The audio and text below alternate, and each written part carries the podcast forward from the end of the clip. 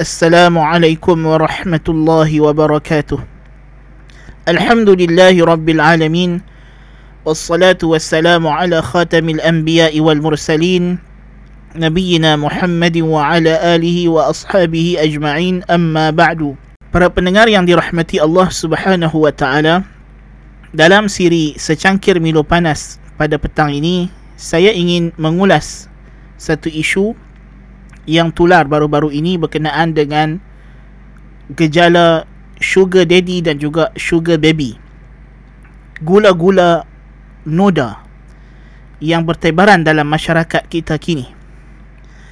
Hakikatnya, fenomena ini adalah sangat berbahaya para pendengar dirahmati Allah Subhanahu wa taala. Daripada Abi Hurairah radhiyallahu an daripada Rasulullah sallallahu alaihi wasallam bahwasanya baginda bersabda ثلاثة لا يكلمهم الله يوم القيامة ولا يزكيهم ولا ينظر إليهم ولهم عذاب أليم شيخ زان وملك كذاب وأعئل مستكبر رواه مسلم Maksudnya, tiga golongan yang Allah Subhanahu wa taala tidak akan berbicara dengan mereka pada hari kiamat dan tidak akan mensucikan mereka dan tidak akan memandang kepada mereka dan bagi mereka azab yang sangat pedih. Orang tua yang berzina, raja yang berdusta dan orang papa yang sombong, orang miskin yang sombong. Riwayat Muslim. Gejala sugar daddy, sugar baby ini hakikatnya adalah gejala perzinaan dalam masyarakat. Mungkin ada orang kata, oh mereka tidak melakukan hubungan seksual, hanya sekadar keluar bersama, duduk bersembang. Mungkin ada yang bagi alasan begitu. Tetapi tahukah kita bahawa Rasulullah sallallahu alaihi wasallam bersabda, "Kullu bani Adam asama bin az-zina la mahalah. Fal 'ainu zinaha an-nazar, wal yadu zinaha al-lams, wan nafsu tahwa wa tuhaddith wa yusaddiqu dhalika wa yukaththibuhu al-farju." Setiap bani Adam akan mengenai dirinya itu bahagian daripada zina tidak dapat tidak. Mata zinanya adalah melihat, tangan zinanya memegang. Dan jiwa zinanya adalah dia menginginkan dan sentiasa menyebut-nyebut di dalam dirinya untuk melakukan perkara tersebut. Lalu ia akan dibenarkan atau didustakan oleh kemaluan. Hadis riwayat Bukhari dan Muslim. Sebenarnya apabila satu maksiat itu dilakukan oleh golongan yang tidak ada lagi dorongan yang kuat untuk melakukannya maka ia menjadi satu maksiat yang lebih besar di sisi Allah Subhanahu wa taala. Berbanding jikalau yang melakukan maksiat tersebut adalah orang yang ada dorongan ada faktor untuk dia terjebak ke dalam maksiat tersebut. Walaupun setiap orang setiap manusia memang diciptakan oleh Allah Subhanahu wa taala ada dorongan dan terdedah untuk melakukan maksiat. Kerana itulah tujuan Allah menciptakan kita untuk diuji. Diuji sama ada kita taat kepada Allah atau kita hendak mentaati syahwat dan syaitan. Pun begitu kalau kita melihat kepada hadis yang pertama saya bacakan tadi kenapa dikhususkan tiga golongan ini dengan azab yang lebih iaitulah golongan orang tua yang berzina sebagai misal dalam hadis yang kita baca tadi. Kerana orang tua sepatutnya sudah tidak ada lagi keinginan padanya keinginan seksual. Sepatutnya sudah tidak ada lagi padanya keinginan untuk berzina. Sepatutnya dia sudah tua dan sudah sedar bahawa dia semakin hampir masanya untuk meninggalkan dunia ini. Sepatutnya dia golongan yang menghadapkan dirinya bagi menghadapi kematian. Namun sebaliknya dia berterusan dalam keadaan maksiat. Naudzubillah min zalik. Jadi sebab itulah golongan ini diancam dengan azab yang lebih berat dan lebih besar lagi. Dan gejala zina yang berlaku dalam golongan yang kita anggap profesional golongan pelajar golongan yang mempunyai kerjaya yang yang hebat golongan businessman, golongan orang kaya ini sebenarnya melambangkan keruntuhan moral yang sangat besar dalam kalangan masyarakat. Sepatutnya mereka ini adalah menjadi pemimpin. kepada masyarakat. Sepatutnya mereka menjadi contoh teladan yang baik kepada masyarakat. Sepatutnya mereka adalah golongan yang menggalakkan aktiviti-aktiviti yang sihat dari segi moral, dari segi sosial dalam masyarakat. Namun sebaliknya berlaku apabila mereka pula yang menggalakkan perkara-perkara yang meruntuhkan moral dan merosakkan kesejahteraan fitrah dan agama masyarakat. Allahul Musta'an. Maka hakikatnya bila ditimbulkan isu sugar daddy dan sugar baby ini, dia adalah satu amaran merah yang sangat terang nyalaannya kepada kita. Bahawa masyarakat kita berada pada satu tahap yang kritikal dari segi pegangan ke mereka kepada agama dan etika dan moral yang waras. Kita tidak melihat sahaja isu ini jikalau ia hanya berlaku dalam kalangan umat Islam. Tetapi jikalau ia berlaku dalam kalangan orang bukan Islam pun, memandangkan mereka duduk dalam negara Islam, mereka terikat dengan peraturan-peraturan etika dan moral Islam. Bahkan, perzinaan adalah benda yang keji dalam mana-mana agama kerana hakikatnya ia keji pada fitrah, pada akal yang waras, pada nilai-nilai moral yang sejagat. Perbuatan zina, perbuatan liwat, perbuatan ini adalah perbuatan yang tidak sesuai sama sekali dengan manusia yang waras, yang sihat, pertimbangan akalnya, yang sejahtera penilaian moralnya. Gejala zina para pendengar yang dirahmati Allah Subhanahu wa taala mempunyai impak yang besar.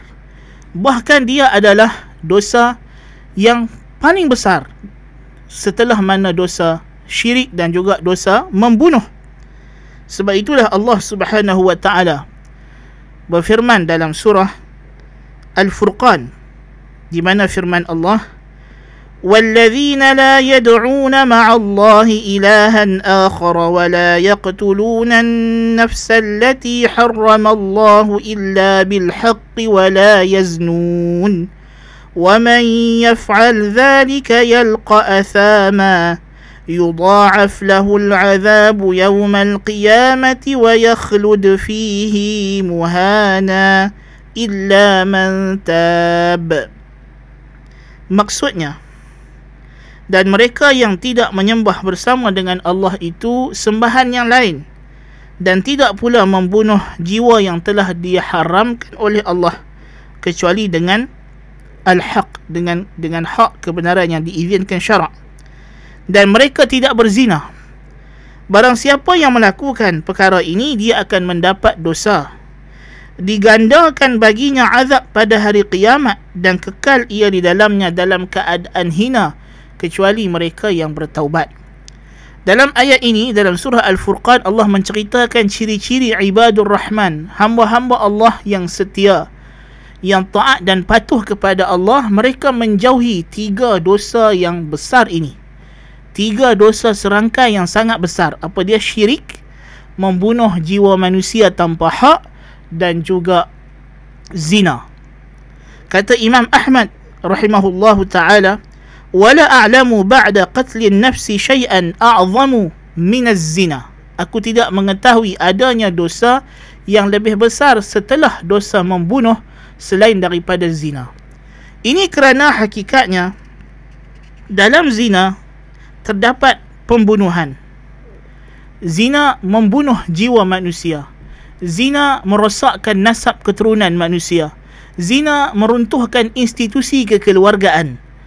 Apabila runtuhnya institusi kekeluargaan, runtuhlah institusi sosial dan masyarakat. Lalu runtuhlah institusi kerajaan dan akhirnya kemanusiaan akan runtuh. Allahul Musta'an. Allah Subhanahu wa taala telah menjadikan sunnah peraturan alam ini perjalanan alam ini bagi manusia ia hidup berkeluarga. Dia ada keturunan dan nasab yang terpelihara dan ini adalah teras bagi ketamadunan manusia. Yang mana jika perkara ini hilang kita akan berbalik seperti hayawan. Bahkan lebih teruk lagi daripada binatang ternakan. Nasallallahu al-afwa wal afiyah jadi sebab itulah Allah Subhanahu wa taala menyatakan bahawa dosa zina ini adalah dosa yang sangat keji. Dan firman Allah wala taqrabuz zina kana fahishatan wa sa'a sabila dan janganlah kamu dekat dengan zina. Sesungguhnya ianya adalah perkara keji dan jalan yang buruk perlakuan yang buruk. Jadi dosa zina ini adalah keji. Keji di sini bermakna kekejiannya itu sesuatu yang telah tersemat dalam fitrah yang telah ada dalam akal yang sejahtera daripada Amru ibn Maimun al-Audi. Kata beliau ra'aitu fil jahiliyati qirdan zana biqirdah fajtama al-qurud alaihima farajamuhuma hatta mata. Dalam sahih al-Bukhari daripada Amru ibn Maimun al-Audi dia kata aku pernah melihat di zaman jahiliyah seekor kera monyet yang berzina dengan kera betina lalu kera-kera yang lain berkumpul dan merejam kedua-dua monyet tadi sampai mati. Allahu akbar kabira. Yakni di sisi binatang pun perbuatan zina adalah perbuatan yang keji dan tidak elok dan tidak baik. Apatah lagi di sisi manusia yang Allah Taala berikan akal yang waras untuk menimbang setiap perkara. Allah Subhanahu wa taala menyatakan golongan mukmin yang berjaya di dunia dan akhirat itu ialah قد أفلح المؤمنون الذين هم في صلاتهم خاشعون والذين هم عن اللغو معرضون والذين هم للزكاة فاعلون والذين هم لفروجهم حافظون إلا على أزواجهم أو ما ملكت أيمانهم فإنهم غير ملومين فمن ابتغى وراء ذلك فأولئك هم العادون Maksud ayat ini telah berjayalah orang yang beriman. Mereka itu ialah orang yang senantiasa khusyuk dalam solat mereka. Mereka berpaling daripada perkara-perkara yang sia-sia. Mereka menunaikan zakat. Mereka memelihara kemaluan mereka. Kecuali pada isteri-isteri mereka atau hamba sahaya milik mereka maka untuk mereka melepaskan nafsu syahwat mereka kepada golongan ini yakni isteri dan hamba sahaya yang milik mereka tidaklah mereka tercela padanya. Barang siapa yang mencari selain daripada itu maka mereka itulah golongan yang melampaui batas. Dalam ayat ini terkandung padanya tiga perkara. Yang pertama anna man lam yahfaz farjahu lam yakun minal muflihin wa annahu minal malumin. Sesiapa yang tidak menjaga kemaluannya, dia tidak termasuk dalam golongan yang berjaya, bahkan dia golongan yang dicela. Dan termasuk orang yang melampaui batas. Maka dia tidak akan mendapat kejayaan di akhirat. Dan dia akan mendapat celaan. Jadi ini adalah satu perkara yang sangat bahaya.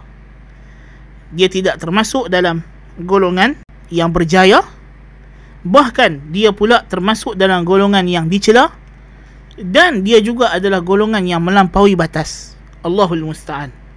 Jadi nampak besarnya jenayah zina di sini. Jadi jikalau kita masyarakat menerima dosa zina ini sebagai perkara biasa dalam masyarakat ha, kita melihat alah biasalah tu. Ha, dia ada sugar daddy dia ni sugar baby sugar mommy nas'alullah al-afwa wal-afiyah ini adalah mengundang kemurkaan Allah Azza wa Jal. Kita sekarang berada dalam satu kemurkaan Allah. Kita sedang dilanda dengan pandemik COVID-19. Bala daripada Allah Subhanahu wa taala. Zahara al-fasadu fil barri wal bahri bima kasabat aydin nas liyudhiqahum ba'd alladhi 'amilu la'allahum yarji'un. Telah muncullah kerosakan di kampung-kampung dan bandar-bandar pekan-pekan disebabkan perbuatan manusia supaya mereka merasai kesan buruk perbuatan mereka supaya mereka kembali kepada Allah kata Allah Taala. Namun adakah setelah kita mengalami begini keadaan yang sangat dahsyat ini kita masih lagi menganggap remeh dosa-dosa yang bertebaran dalam masyarakat? Allahul musta'an.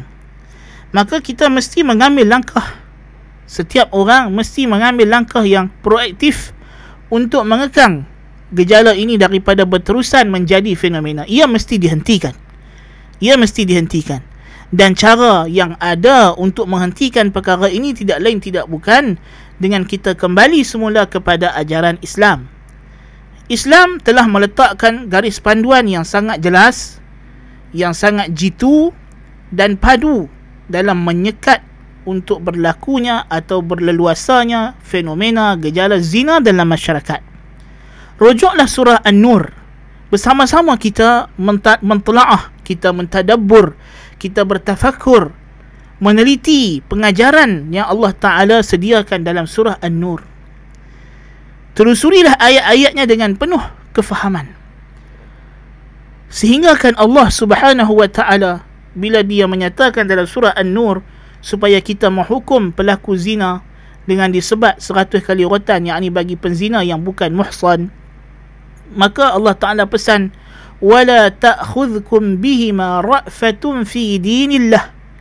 Janganlah kamu ada rasa belah kasihan kepada mereka dalam melaksanakan hukum Allah. Allah melarang kita ada rasa belah kasihan kepada orang yang berzina sehingga menyebabkan kita tidak melaksanakan hukuman Allah Subhanahu wa taala Langkah untuk mencegah zina kalau kita telusuri dalam surah An-Nur bukan sahaja dalam bentuk hukuman. Hukuman mesti ada tuan-tuan dan puan sidang pendengar yang dirahmati Allah Subhanahu wa taala. Manusia mesti ada hukuman supaya mereka gerun untuk melakukan jenayah dan kesalahan. Namun begitu terdapat banyak langkah-langkah yang telah disediakan dalam surah An-Nur seperti menjaga pandangan mata menutup aurat menjaga pergaulan kita tidak terkejut sangat bila kita dapati golongan yang paling tinggi terjebak dalam gejala zina sugar baby ini ialah mereka yang merupakan penuntut-penuntut universiti. Kerana apa? Kerana mereka hidup dalam budaya pergaulan bebas. Allahul Musta'an.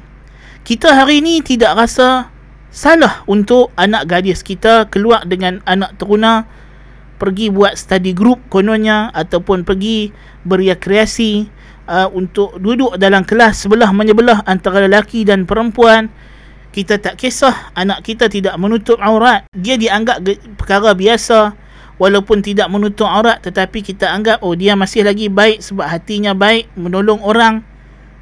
Allahul musta'an. Baik banyak maknanya. Baik dengan orang tidak bermakna dia baik dengan Allah azza wajalla Bagaimana nak baik dengan Allah Azza wa Jal kalau sudah melanggar perintah Allah Subhanahu wa taala? Dan perbuatannya tidak menutup aurat itu akan mengundang kepada masalah yang lebih besar. Masalah kepada perzinaan, mendekatkan dirinya kepada kancah zina. Pergaulan di antara lelaki dan perempuan mesti dihadkan dan dibataskan. Islam tidak pernah kata zina ini datang daripada perempuan sahaja tetapi perempuan adalah punca yang besar. Kerana mereka yang akan menarik syahwat lelaki. Ini kita cakap tanpa kita rasa takut dan gerun kerana memang itu telah jelaskan dalam Al-Quranul Karim. Nabi SAW juga bersabda dalam hadis Al-mar'atu aurah. Wanita itu aurat. Apabila dia keluar daripada rumahnya maka syaitan-syaitan akan menjenguk-jenguknya. Yang ni lelaki-lelaki yang bernafsu. Kita nak kata macam mana lelaki memang nafsunya pada perempuan. Kalau lelaki tidak bernafsu pada perempuan, ini juga masalah. Perempuan juga nafsunya pada lelaki. Kalau perempuan tidak bernafsu pada lelaki, ini masalah lebih besar. Sebab itu Allah Subhanahu Wa Taala dalam ayat yang kita baca tadi dalam surah Al-Mu'min ataupun surah Al-Mu'minun, ha, dalam surah Al-Mu'minun qad aflaha al-mu'minun Allah Subhanahu Wa Taala menjelaskan bahawa hubungan seksual bukanlah sesuatu yang jijik atau keji. Tetapi ianya mesti disalurkan dengan betul kerana keperluan seksual adalah keperluan yang Allah ciptakan pada manusia yang dengan cara itulah manusia ini akan berkembang biak mempunyai keturunan. Hubungan seksual yang berlaku di antara lelaki dan wanita.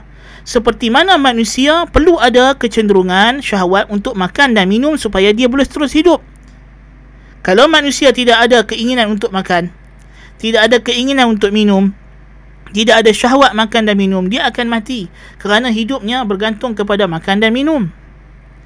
Kalau manusia tidak ada keinginan untuk bekerja, tidak ada keinginan untuk beraktiviti sosial, untuk berkawan, tentulah akan rosak manusia ini kerana manusia hidupnya bergantung kepada saling sama satu sama lain.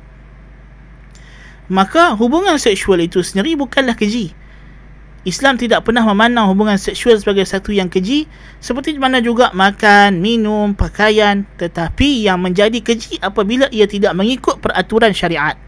Apa benda pun yang tak ikut peraturan syariat maka ianya adalah keji makan kalau kita makan benda yang diharamkan oleh Allah Subhanahu Wa Taala ianya adalah keji kita bergaul berkawan tidak salah tetapi bergaul berkawan dengan tidak mengikut batas syariat di antaranya ialah pergaulan di antara lawan jantina tanpa ada batasan ini dikeji oleh Allah Subhanahu Wa Taala kerana dia akan mendatangkan masalah yang besar di belakangan hari kerana alam ini dicipta oleh Allah Subhanahu wa taala. Kita jangan lupa perkara tersebut. Jadi Allah telah meletakkan, telah menciptakan alam ini dengan satu sistem yang kita tak boleh nak ubah sistem tersebut. Satu-satunya jalan untuk kita menjamin sistem yang Allah Ta'ala telah letak ini harmoni dan sejahtera untuk kita dengan kita mengikut manual garis panduan yang telah Allah Ta'ala sendiri turunkan iaitulah Al-Quran dan Sunnah ajaran Islam yang dibawa oleh baginda Nabi kita Muhammad Sallallahu Alaihi Wasallam. Kalau kita mengikut ajaran ini, inilah dia manual yang nak memastikan bahawa alam ini akan terus berada on track di atas landasan sebagaimana yang Allah Ta'ala telah ciptakan ia.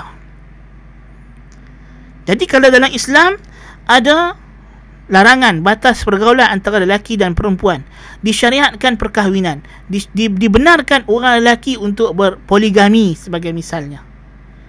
Ini semua kalau kita cuba nak lawan hukum hakam syarak ini, dia akan mengundang kepada kerosakan dari segi susun atur alam. Kerana hukum syarak bukan sahaja hukum syarak itu hukum agama tetapi dia adalah manual bagi kesejahteraan alam. Alam tidak akan sejahtera tidak akan bergerak mengikut sistem yang Allah Taala telah jadikan baginya melainkan kalau kita melaksanakan hukum hakam Allah Subhanahu wa taala ini. Ini di antara perkara yang kita kena ambil perhatian. Ada setengah orang dia ingat dia boleh kontrol alam tanpa mengikut hukum syariat Allah Subhanahu Wa Taala. Mungkin akan banyaklah cadangan itu, cadangan ini, datang profesor sana, profesor sini bagi cadangan penyelesaian kepada macam-macam gejala dalam masyarakat manusia. Tetapi hakikatnya ini semua adalah cadangan-cadangan yang tidak akan ada kesannya sama sekali sehebat mana pun dia secerdik mana pun profesor itu jikalau cadangannya itu bukan bersumber bukan bersandar kepada panduan dan hukum syarak. Kerana alam ini ada tuannya ada empunyanya. Yang tuan itu dia senantiasa mengawal kejadian alam ini. Dan dia telah meletakkan bagi alam ini satu sistem. Dan sistem itu dia telah turunkan kepada kita manualnya. Yang kalau kita ikut manual tersebut maka sistem itu akan sejahtera buat kita kalau kita cuba nak lawan kita yang akan binasa. Kita yang akan rosak. Allahul Musta'an. Pergaulan di antara lelaki dan perempuan batas lelaki dan perempuan bukan bermaksud untuk menghinakan wanita atau untuk mengatakan wanita ini adalah jenis yang secondary dan sebagainya. Bukan. Tetapi ialah untuk meraihkan tarikan syahwat yang ada di antara kedua-dua jantina ini yang kalau tidak dikawal akan menyumbang ke arah keruntuhan moral tadi. Maka sebab itulah datang hukum hakam pensyariatan perkahwinan supaya kita memudahkan perkahwinan. Sebagai misalnya Nabi sallallahu alaihi wasallam bersabda ya ma'syar syabab man istata'a minkum al-ba'ah falyatazawwaj fa innahu aghaddu lil-basar wa ahsanu lil-faj lil-farj wahai para pemuda tengok seruan Nabi kepada anak muda kerana mereka lah orang yang tengah bergejolak syahwat mereka. Barang siapa yang mampu dalam kalangan kamu berkahwin kahwinlah. Kerana itu lebih menjaga pandangan mata dan menjaga kemaluan kamu. Dan yang tidak berma- tidak mampu maka Nabi wasallam suruh banyakkan berpuasa puasa di sini bukan sekadar menahan lapar dan dahaga juga meraihkan adab-adab puasa menjaga pandangan tidak ada pergaulan yang bebas dan sebagainya. Allah Subhanahu wa taala memerintahkan kepada para penjaga anak-anak muda yang belum berkahwin. Dalam surah An-Nur Allah Taala kata wa ankihul ayama minkum was-salihin min ibadikum wa imaikum in yakunu fuqara yughnihimullahu min fadlih kahwinkanlah nikahkanlah anak-anak bujang orang bujang orang yang tidak berkahwin yang tidak ada pasangan hidup dalam kalangan kamu dan hamba-hamba kamu yang saleh kahwinkan mereka kata Allah. Jikalau mereka fakir Allah akan beri kecukupan Allah akan beri kekayaan kepada mereka. Kamu jangan takut rezeki kamu tidak kurang dengan kamu bagi anak kamu kahwin. Ini di antara tanggapan masyarakat yang cukup bahaya menentang sunnatullah yang azza wa jal. Mereka tak kisah anak mereka ada boyfriend dengan girlfriend.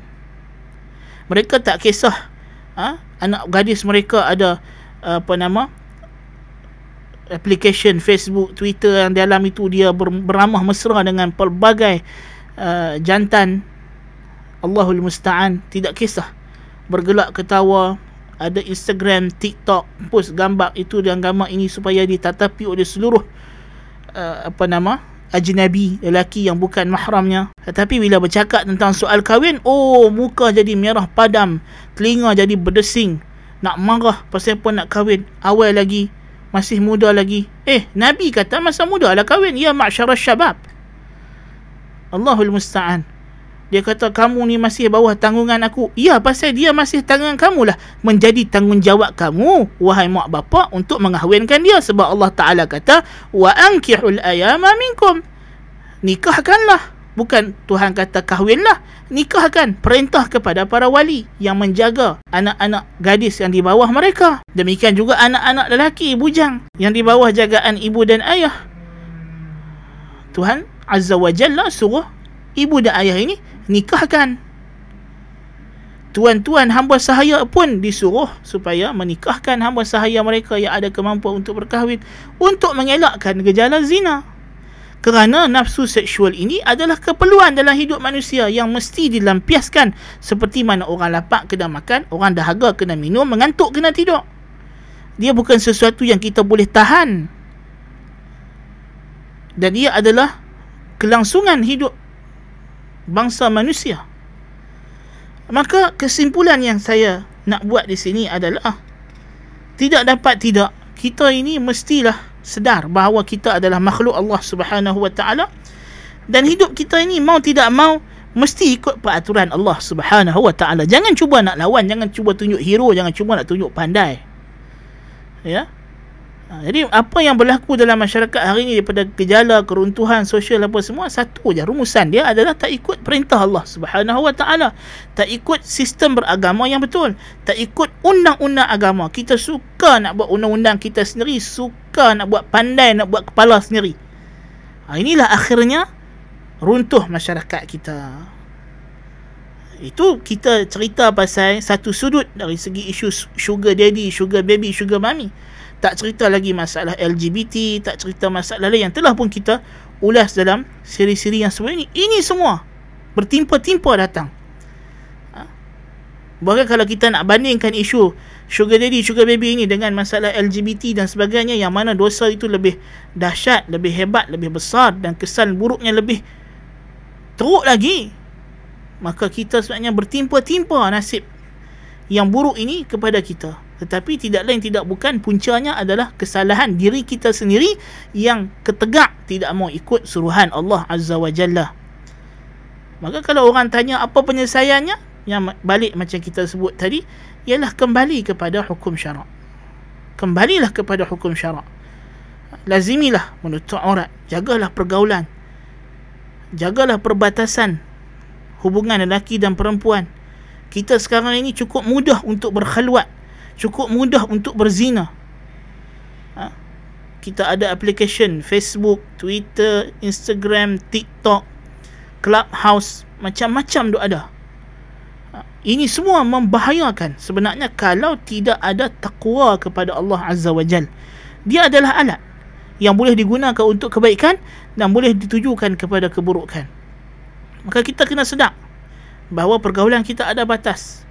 Bukan bermudah-mudah orang lelaki ambil gambar dalam keadaan yang kita kata uh, mendedahkan aurat kemudian tunjuk kepada satu dunia tengok orang perempuan pula duk scroll Facebook orang lelaki tengok eh handsomenya ini handsomenya. Ini salah. Sebagaimana orang lelaki disuruh menundukkan pandangan orang perempuan juga datang perintah yang sama. Wa qul lil mu'minati yaghdudna min absarihinna wa yahfazna furujahun dan katakanlah wahai Muhammad kepada wanita-wanita yang beriman hendaklah mereka menutup menuntut ataupun menundukkan pandangan mereka menutup pandangan mata mereka daripada melihat aurat orang lelaki dan melihara menjaga kemaluan mereka daripada perzinaan. Bukan orang lelaki sahaja. Jadi orang lelaki juga disuruh menutup aurat orang perempuan juga disuruh menutup aurat. Orang lelaki dilarang memandang orang wanita. Wanita juga dilarang memandang lelaki yang ajnabi yang tidak ada hubungan mahram tanpa keperluan. Jangan kita biarkan anak-anak kita lelaki dan perempuan anak teruna, anak dara bersuka-sukaan keluar kononnya atas nama study group, atas nama nak bincang dengan kawan, nak pergi berkelah, nak pergi apa retreat. Ini semua mengundang malapetaka dan bala para pendengar dirahmati Allah Subhanahu wa taala. Ha? Bila mereka dah rasa dah terbiasa, akhirnya lama-lama rasa malu dah tidak ada so mereka dah tak kisah untuk bekerja sebagai pelacur bekerja sebagai penzina. Allahul Musta'an. Hakikatnya itulah dia. Sugar daddy sugar baby ni semua adalah pelacuran. Allahul Musta'an. Jadi macam mana kita adakah masyarakat kita hari ini akan menerima gejala pelacuran ini. Hanya kerana ditukar nama dijadikan ia sebagai gula. Allahul Musta'an. Kita takut ambil gula berlebihan sebab takut diabetes. Tapi kita tak takut gula perzinaan gula noda ini yang mana kesannya lebih teruk daripada diabetes. Bukan sekadar dipotong kaki atau jari bahkan dia akan dibakar sampai hangus dalam neraka Allah Azza wa Jal. Nas'alullah al-afiyah maka sama-samalah kita merenung-renungkan apa yang saya sampaikan pada petang ini semoga Allah Ta'ala membimbing kita ke jalan kebenaran untuk kita berpegang teguh dengan agamanya أقول قولي هذا وأستغفر الله العظيم لي ولكم سبحانك اللهم بحمدك أشهد أن لا إله إلا أنت أستغفرك وأتوب إليك والسلام عليكم ورحمة الله وبركاته